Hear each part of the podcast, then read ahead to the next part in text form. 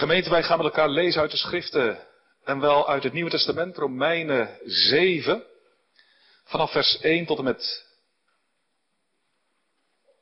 12, tot en met 13. Het formulier dat we aangereikt krijgen van de kerk van de Reformatie. Eerst het woord van God. Hij spreekt tot ons, tot u en mij. Weet u niet, broeders, want ik spreek tot hen die de wet verstaan, dat de wet heerst over de mens zolange tijd als hij leeft. Want een vrouw die onder de man staat, is aan de levende man verbonden door de wet. Maar indien de man gestorven is, zo is zij vrijgemaakt van de wet des mans. Daarom dan, indien zij van een andere man wordt terwijl de man leeft, zo zal zij een overspeelster worden genaamd. Maar indien de man gestorven is, zo is zij vrij van de wet. Alzo dat zij geen overspeelster is als zij van een andere man wordt. Zo dan, mijn broeders, u bent ook aan de wet gedood door het lichaam van Christus. Opdat u zoudt worden van een ander, namelijk van degene die van de dood is opgewekt. Opdat wij gode vruchten zouden dragen. Want toen wij in het vlees waren, wrochten de bewegingen der zonde, die door de wet zijn, in onze leden om de dood vruchten te dragen. Maar nu zijn wij vrijgemaakt van de wet, omdat wij aan die gestorven zijn, onder welke wij gehouden waren, alzo dat wij dienen in nieuwheid des geestes en niet in de oudheid der letter. Wat zullen wij dan zeggen? Is de wet zonde? Dat zij verre. Ja, ik kende de zonde niet dan door de wet, want ook had ik de begeerlijkheid niet geweten zonde te zijn, indien de wet niet zei, u zult niet begeren. Maar de zonde, oorzaak genomen hebben door het gebod, heeft in mij alle begeerlijkheid gewrocht. Want zonder de wet is de zonde dood. En zonder de wet, zo leefde ik eertijds. Maar als het gebod gekomen is, is de zonde weer levend geworden. Maar ik ben gestorven. En het gebod dat ten leven was, het is mij ten dood bevonden. Want de zonde oorzaak genomen hebben door het gebod heeft mij verleid en door hetzelfde gedood. Alzo is dan de wet heilig en het gebod is heilig en rechtvaardig en goed. Gemeente, de aankondiging dat het sacrament van het heilige avondmaal in het midden van de gemeente zal worden bediend, kan van alles in ons hart teweeg brengen. Allerlei gedachten, allerlei gevoelens, overwegingen. Het kan ook in ons hart een verlangen opwekken. Een verlangen naar een ontmoeting, een nieuwe ontmoeting, voor het eerst met de Heer Jezus en dat aan de tafel van het verbond. En dat het in je hart is, Heere, zou dat kunnen? Zou dat mogen? Dat ook ik volgende week, als het sacrament zal worden bediend, omgang mag hebben met u. Wat zou dat groot zijn? Wat zou dat een voorrecht zijn? Onuitsprekelijk om te mogen proeven van uw goedheid en te smaken uw liefde voor zondaren. Kan ook anders zijn. Kan ook zijn dat er vragen reizen. Ah, is dat ook wel voor mij? Mag ik wel aangaan? Ik zie anderen aangaan en daar kan ik me alleen maar in verblijden, maar zal ik ook kunnen aangaan? Ik denk het niet. Het lijkt mij onmogelijk. Hoe zal dat toch ooit kunnen? Wat is er voor nodig om van Gods wegen toegang te krijgen tot de bediening van het heilige avondmaal? Voor het antwoord op deze vraag willen wij vanmorgen eerbiedig ons oor te luisteren leggen wat, bij wat de apostel Paulus schrijft in zijn brief aan de gemeente van Rome, hoofdstuk 7. We hebben het samen zojuist gelezen. In het bijzonder ook het gedeelte dat we vinden in vers 7 tot en met 12. En ik wil u graag daarvan vers 9 nog een keer voorlezen. De apostel schrijft daar, zonder de wet, zo leefde ik eertijds. Maar als het gebod gekomen is, is de zonde weer levend geworden, maar ik ben gestorven. Het thema voor deze prediking is sterven om te leven. En wat is wat Paulus zegt? Hij zegt, ik ben gestorven. Door de wet. De wet heeft mij gedood. De wet heeft mij laten sterven. En dat is nu wat wij nodig hebben. Ook in een week van voorbereiding. Want achter de dood, hè, zo, is, zo zeggen we dat wel, achter de dood is leven. Sterven om te leven. Dat is waarbij we vanmorgen met Gods hulp stilstaan. Gemeente, de Bijbel geeft ons niet alleen goede antwoorden. De Bijbel geeft ons ook goede vragen. Leert ons goede vragen te stellen. De vragen waarop het in ons leven aankomt. Leert ons ook de vraag te stellen. De belangrijkste vraag in het leven van elk mens. De allerbelangrijkste. Namelijk, hoe komt het goed tussen God en mij? Dat is de vraag. Hoe vind ik vrede met God?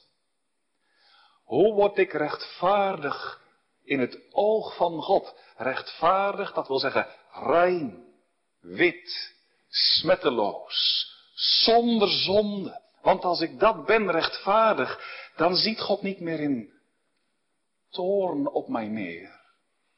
Maar dan ziet God neer ook vandaag op mij in liefde, vaderlijke liefde. Paulus gaat in zijn brief aan de gemeente van Rome uitvoerig op deze vraag in. Hij groet de gemeente. Hoofdstuk 1 vanaf vers 1 tot met 15. Hij geeft het hoofdthema van zijn brief weer. Hoofdstuk 1 vers 16 en 17. En daarna zet hij hoofdstuk na hoofdstuk uiteen hoe mensen van God afgeweken vrede krijgen met God. Vrede met God. Van huis uit is er die vrede niet. Van huis uit is er tussen God en mij een kloof, een grote kloof. Van huis uit leef ik met God op voet van oorlog. Is God op mij vertorend? En dat vanwege mijn zonde. Dat is ook waar Paulus mee begint. Paulus begint met het begin. Hoofdstuk 1, vers 18. Meteen nadat hij het hoofdthema heeft weergegeven, dan schrijft de apostel, de toorn van God wordt geopenbaard van de hemel over alle goddeloosheid van de mensen. Iets verderop, hoofdstuk 2, vers 5. Vanwege uw onbekeerlijk hart vergadert u voor uzelf een, vergadert u voor uzelf toorn als een schat in de dag van Gods toorn. En dan nog iets verderop, hoofdstuk 3, vers 19. Heel de wereld is verdoemelijk voor God. Kan het goed komen tussen God en mij? Zie je hoe allernoodzakelijkst en allerbelangrijkst deze vraag is? En nu zegt Paulus in zijn brief, en dat is ook wat deze brief juist zo kostbaar maakt, het kan. Ja. Oh ja, het is mogelijk. Mensen kunnen ertoe komen om dat te zeggen, wat ik straks zal optekenen in hoofdstuk 8, vers 1. Zo is er dan geen verdoemenis. Dat kan. Dat je dat vandaag zegt, dat je de kerk uitgaat en zegt, geen. Zou je beste dag zijn, toch? Geen.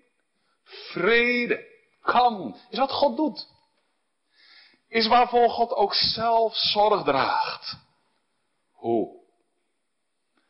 Op welke manier? En dan gaat Paulus schrijven, dat is fundamenteel in de leer van Paulus, in de Bijbelse leer. Dan gaat Paulus schrijven, hoe kan dat vrede met God? Paulus zegt, niet door de wet. Uit genade. Niet door de wet. Niet door het houden van de wet. Niet door het gehoorzamen van de wet. Niet door het naleven van de tien geboden. Doe je best, God doet de rest, doe het goede, dan krijg je het goede. Vraag er maar veel om, span je ervoor in. Nee. Nee, nee, zegt Paul. Nee. Nee. Niet door veel te bidden. Niet door keurig te leven. Uit genade. Door de Heer Jezus. Door de Heer Jezus alleen, door het geloof alleen. In Christus alleen. Door het geloof alleen, niet door de werken. Door het geloof. Door te stoppen met werken. Door te zien op de Heer Jezus. Die zondaren om niet wordt aangeboden en door Hem te ontvangen. Zo krijgen wij vrede met God. Als wij zo de Heer Jezus mogen ontvangen, dan ziet God niet meer met gefronste wenkbrauwen ons aan. Maar dan mogen wij blikken op het vriendelijk gezicht van God in zijn Zoon, de Heer Jezus. Nu, dit is wat Paulus tot dusver, tot en met hoofdstuk 6 heeft verkondigd. Niet door de werken der wet, door het geloof alleen. Maar dan rijst wel een vraag. En dat is precies de vraag waarop Paulus ingaat in het gedeelte dat voor ons ligt, Romeinen 7. Als wij dan niet door de wet zalig kunnen worden, waarom is er dan de wet? Waarom heeft God dan de wet gegeven? Hoe zit dat, Paulus? Paulus, spreek jij eigenlijk niet al te min over de wet? Wat verachtelijk. Ah, de wet. Je doet alsof we de wet wel aan de kant kunnen zetten. Alsof de wet niet nodig is. Ah, de wet heb je eigenlijk niks aan. Daar gaat Paulus in dit gedeelte juist dieper op in. Waarom is er de wet? Wat is haar doel? Waarom heeft God nu de wet op stenen tafelen gegeven? Het eerste wat Paulus dan zegt, hij zegt de wet is goed. Geen misverstand. De wet is volmaakt. Vers 7. Wat zullen wij zeggen? Is de wet zonde? Dat zij verre, zegt hij. Oh nee, verre van dat. En dan aan, aan het einde van dit stukje, vers 12, hè, dan, dan onderstreept Paulus dat nog een keer. Hij zegt, nee, de wet is heilig. En het gebod is heilig en rechtvaardig en goed. Ja, wat dacht je? De wet komt uit het hart van God zelf. Door God zelf gegeven zou de wet niet goed zijn. De wet is volmaakt. Maar waarom is er dan de wet? En dan gaat Paulus antwoord op die vraag geven vanuit zijn eigen leven. Hij zegt, Eerst wist ik het ook niet. Eerst kende ik de wet ook niet. Maar daarna wel. Daarna later wel. Later is er een moment in mijn leven gekomen waarop de Heer het zelf me heeft geleerd. En toen zag ik het wel. Toen zag ik het doel van de wet wel. Eerst, zegt Paulus, kende ik de wet ook niet. Sterker nog, hij zegt, eerst leefde ik zonder de wet, hè? vers 9. Zonder de wet leefde ik eertijds. Wat zeg je nou, Paulus? Zonder de wet leefde ik eertijds. Jij? Jij leefde juist met de wet. Jij was een fariseer. Op en top. Jij had je aangesloten bij de beweging van de fariseeën. De beweging van de fariseeën die nam het juist op voor de wet. Die zette zich in voor een terugkeer van het volk naar de wet. Paulus, jij zonder de wet. Jij leefde zo keurig, man. Als mensen jou zagen, dan, dan zeiden ze, oh, Paulus. Keurige man. Een leven tiptop. Om door een ringetje te halen. Hij onderhield de geboden van God stipt. Het is opmerkelijk niet waar dat Paulus dit zo zegt. Eertijds leefde ik zonder de wet. Als er toch één zich voor de wet inzette, dan was het toch al Paulus. Hij had aan de voeten van Gamaliel gezeten. Gamaliel, een groot rabbijn. Hij had het onderwijs van Gamaliel ingedronken. Ik denk als je Gamaliel om een rapport had gevraagd voor, Paul, voor het leven van Paulus, allemaal hoge cijfers. Paulus, kennis van de wet een negen. Inzet voor de wet een negen. Naleving van de wet ook een negen. Die man leefde zo keurig. Hij bad. Hij bestudeerde de Torah. Hij kwam op voor het woord. Hij getuigde. Hij meende werkelijk, als toch iedereen zou leven zoals mij, dan zou de wereld er toch prachtig uitzien. Zie. Maar zo leefde Paulus. En hij zegt, zonder de wet. Ja, zegt hij, zo leefde ik totdat. Totdat het gebod kwam. Totdat de wet kwam. Totdat de wet echt naar mij toe kwam als wet. En toen ging heel mijn leven over de kop. Toen werd de zonde levend, zegt hij, en stierf ik. Bijzondere woorden. Paulus, wat bedoel je daarmee? Wel, Paulus zegt, het gebod kwam. Kwam naar mij toe met het doel wat ik nooit zag. Maar toen kwam het naar mij toe en het drong bij mij naar binnen en het opende mijn hart. Mijn geweten, dat. Het gebod opende mijn geweten en mijn geweten, de stem in mij, ging spreken. Dat gebeurde. Je hebt ook een geweten. Mijn geweten, zegt Paulus, ging mij aanklagen. Ging mij beschuldigen. Toen het gebod kwam, zegt Paulus, werd de wet echt wet. Werd de wet het middel waartoe God de wet ook heeft gegeven, namelijk een, een hamer. Dat zegt Jeremia, hoofdstuk 23, vers 27. Het woord van God is als een hamer. En Paulus zegt, toen het gebod kwam, kwam het gebod naar mij toe als een hamer. En die hamer sloeg heel mijn leven aan gruzelementen. Heel mijn vrome leven. Die hamer sloeg heel mijn keurige leven aan diggelen. Aan God bleef niets meer van over. Ik maar één ding over. De zonde. Dat. De zonde. Ja. De zonde werd levend, zegt Paulus. De zonde rees op. Als het gebod is gekomen, is de zonde levend geworden. Paulus wil zeggen, de zonde stond op als een macht.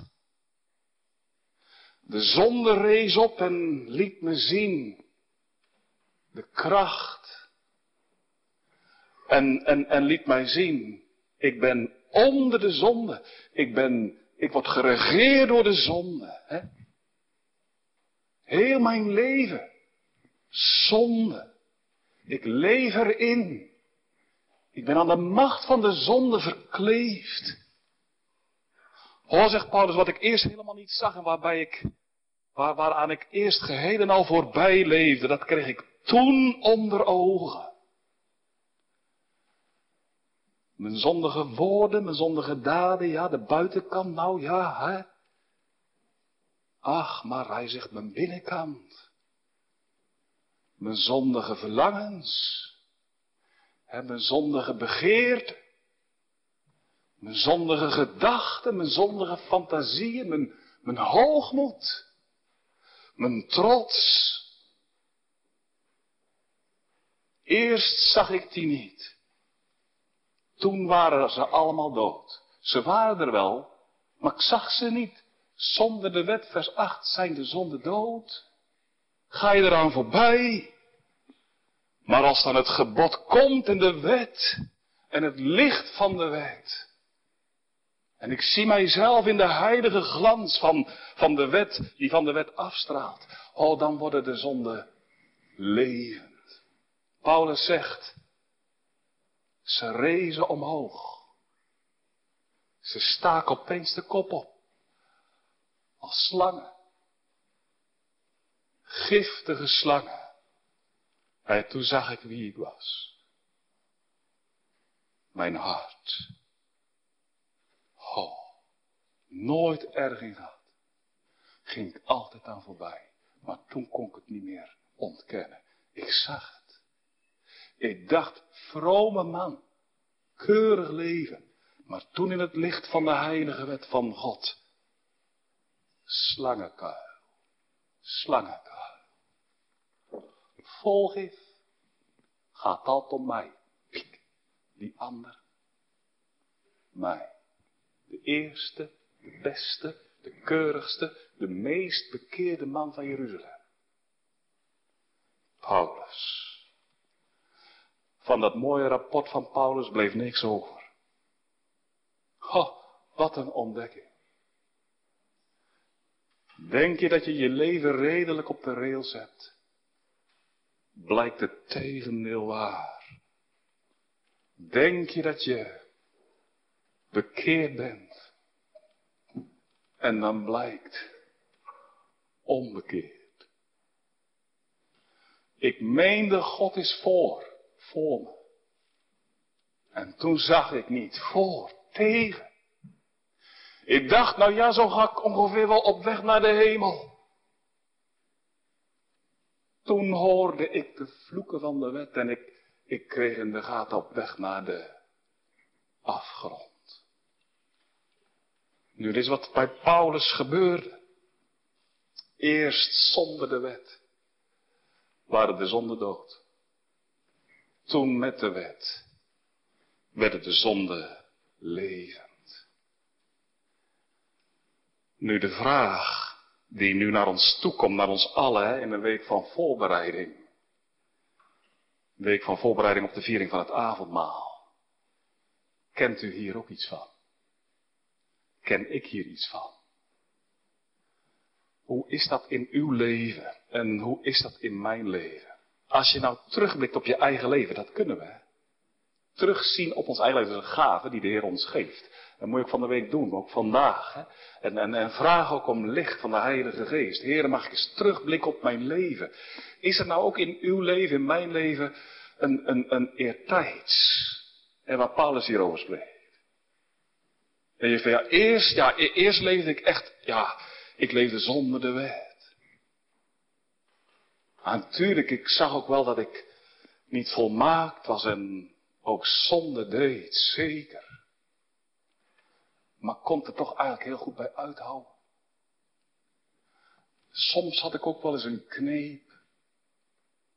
Als ik een ernstige preek had gehoord. Maar toch, ben toch weer verder gegaan. Totdat Totdat het gebod in mijn leven ging spreken. Ken je dat? Een tijd in je leven waarbij je de wet hoorde. U zult niet stelen. En dat het begon te spreken. Oh man. Dief, dief, dief. U zult geen valse getuigenis spreken tegen uw naaste. Oh. Wat is er al niet uit mijn mond gekomen? Praatjes over anderen. U zult niet echt breken. De wet zegt niet. En ik zag het in het licht van de wet. O, waar, waar geef ik mijn ogen al niet de kost aan? Verkeerde verlangens. Zie.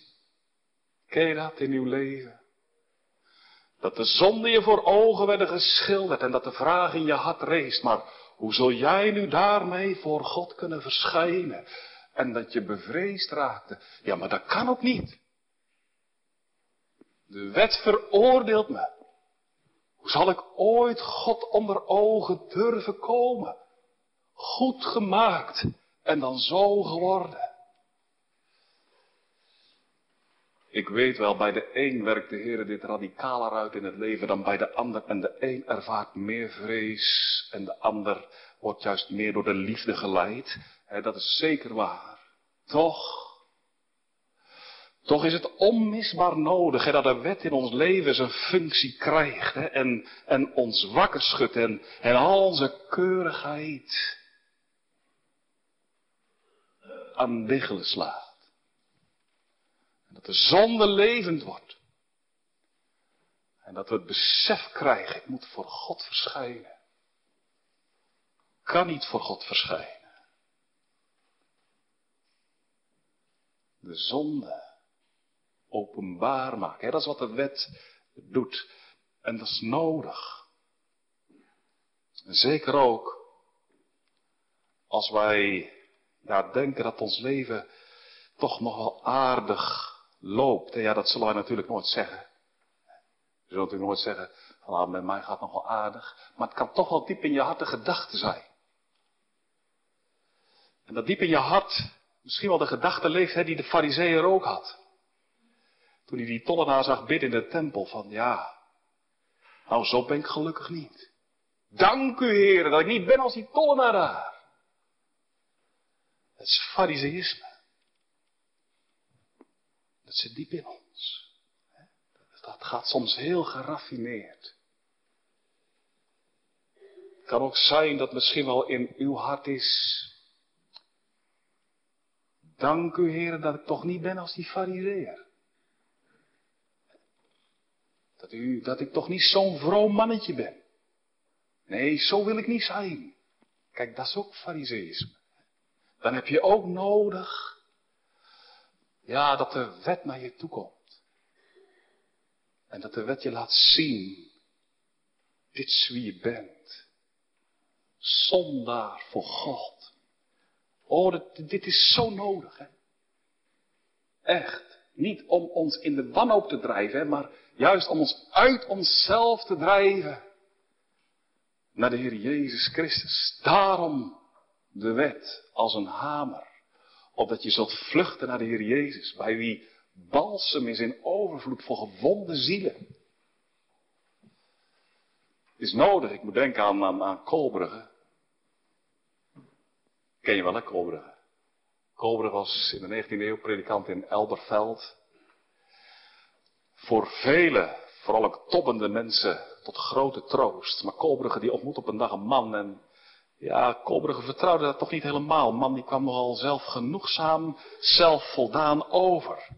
Ah, zegt die man tegen Kolbrugge, ik ben echt bekeerd. En toen zei Kolbrugge, gefeliciteerd.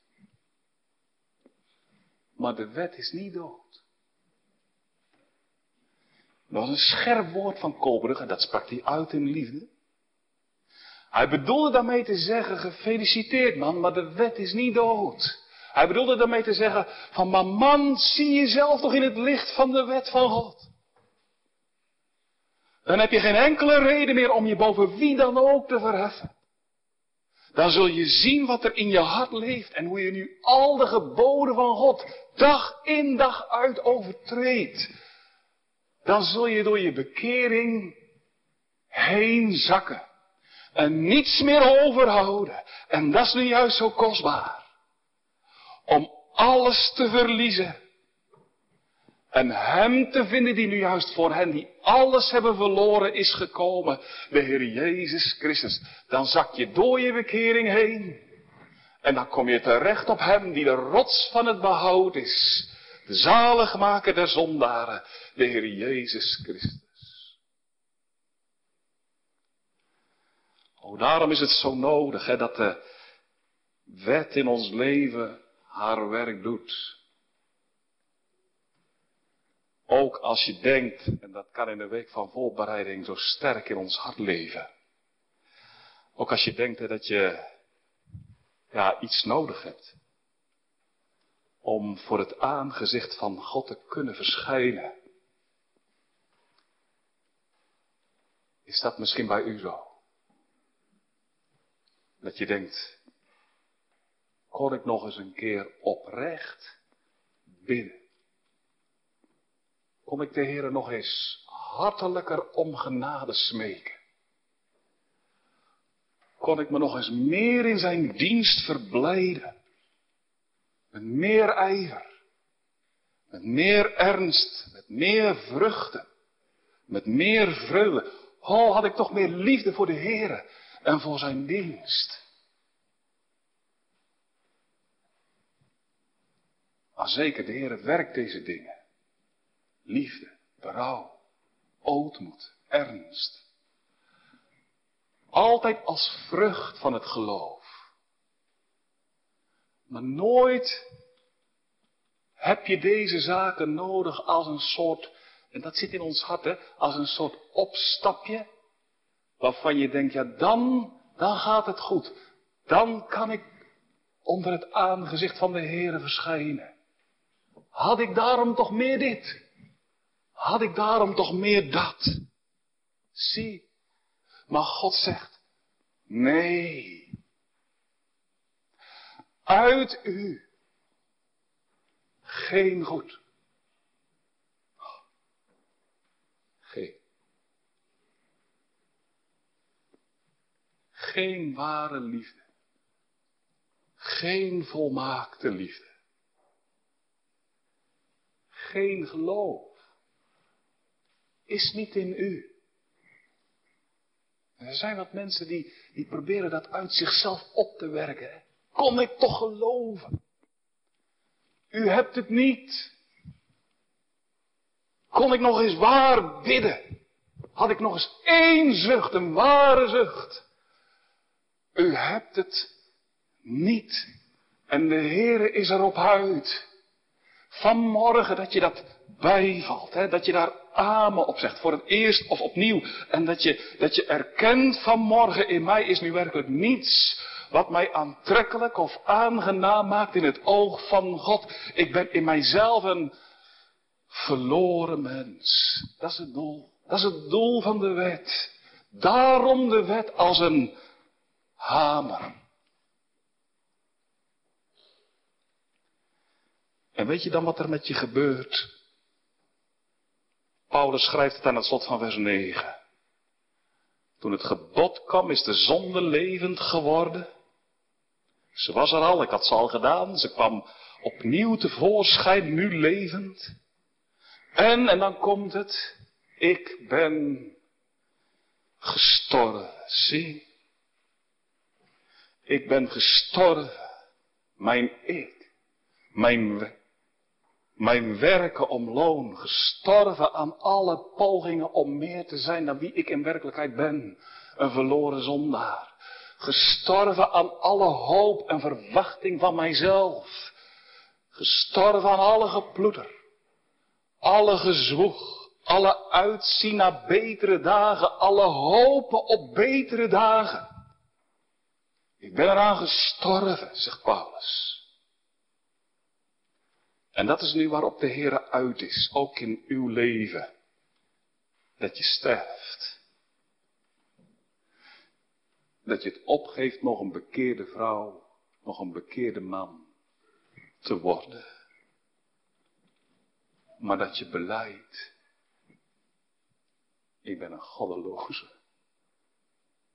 En ik heb het oordeel verdiend. En dat je het opgeeft iets nog te fabriceren. Waarvan je denkt, als ik dat nu zou hebben, dan zou ik aangenaam voor de Heer kunnen zijn. Paulus zegt, geef op. Laat los. Stem het oordeel van God over je leven toe. Uit u geen goed meer. U bent, ja, het zijn woorden van morgen. Maar het gaat over u. Paulus zegt, stem het toe. U bent in uzelf dood. Door de zonde en de misdaden. Ken je dat in je leven? Dat je zegt, levenloos, levenloos, levenloos leven. Sterven aan de wet. Het lijkt zo benauwd, maar dat is het nou juist niet. Het is zalig. Zalig sterven van echt. Waar wij nu niets anders overhouden dan zonde, hardheid, ellende, verlorenheid. Daar laat Christus zich nu juist vinden. Daar. Waar wij beleiden dat er in ons niets is. Dat wij midden in de dood liggen. Lig je ook. Ik ook. Hebben we samen zojuist ook gelezen. Wij gaan naar het avondmaal en daarmee beleiden wij dat wij midden in de dood liggen. Oh. Nu daar wil Christus zich laten vinden. Hij vraagt niks van je. Hij zegt, ik heb niks van je nodig. Niks. En maar ploeteren toch? Ik. Kon ik het nog eens voelen? Kon ik het nog eens ervaren? Dan, dan. Oh, u hebt niks in uzelf. Maar, maar God zegt, hoeft ook niet. Daar Waar u neerzijgt, door de knieën gaat. En beleidt, ik ellendig mens. Daar is Christus. Wil die zulke hebben? Anderen zijn er niet. Er zijn geen andere mensen dan totaal verloren zondaren. Er zijn alleen wel mensen die denken dat ze meer zijn dan een verloren zondaar. Aan zulke kan Christus zich niet kwijt. Die lopen zichzelf in de weg. Je zonde sta je niet in de weg. Je vroomheid. Je zoeken naar iets goeds. En daarom vanmorgen, la los. Erken. Heer, ik heb gedaan wat kwaad is in uw ogen. En daarom ben ik uw gramschap dubbelwaardig. Ik denk nog even aan Kolbrugge. Dat was voor die man zo'n ontdekking. Die man werkte ook zo, joh. Hij dacht, ik moet beter worden. Er moet toch in mijn leven iets te zien zijn, een heiliging. Het lukt niet, het gaat niet, ik loop op alle manieren vast. Kon ik toch nog eens beter bidden? En die man die spande zich er oprecht voor in. Was ik nog eens ernstiger en kon ik het spoor van Gods geboden toch nog eens echt betrachten zoals God dat nou aangenaam zou zijn?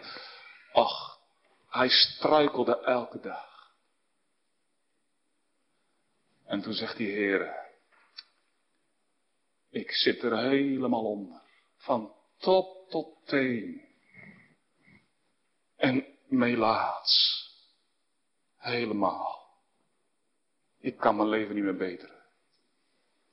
Probeer het nog. Hopen op betere dagen. Oh, ik heb daar ook zo mee getopt. En dat ik, nou eens over die boeg zou gooien. Over die boeg. Kolberen gezegd. Totdat de dag kwam. En dat God liet zien. Zo man. Totaal melaats. zo ben je mij aangenaam. Echt hoor. Echt. Kijk, en dat is leven. Dan leeft het leven niet meer in mij, maar in Hem. En dan zie je, oh in Hem is zoveel gewilligheid en zoveel vriendelijkheid. En dat niet om vrienden op te zoeken, vijanden. En dat is wie we zijn. Ik dacht, ik moet eerst een vriend worden, dan zal de Heer Jezus mij ook zijn hand willen, willen reiken. Hij reikt de hand aan vijanden. En daarom in een week van voorbereiding. Wil niet beter worden dan wie je bent. Maar val het toe. Ik ben een groot zondaar. En ik kan het zelf niet meer goed maken. Het oordeel van God rust op mij.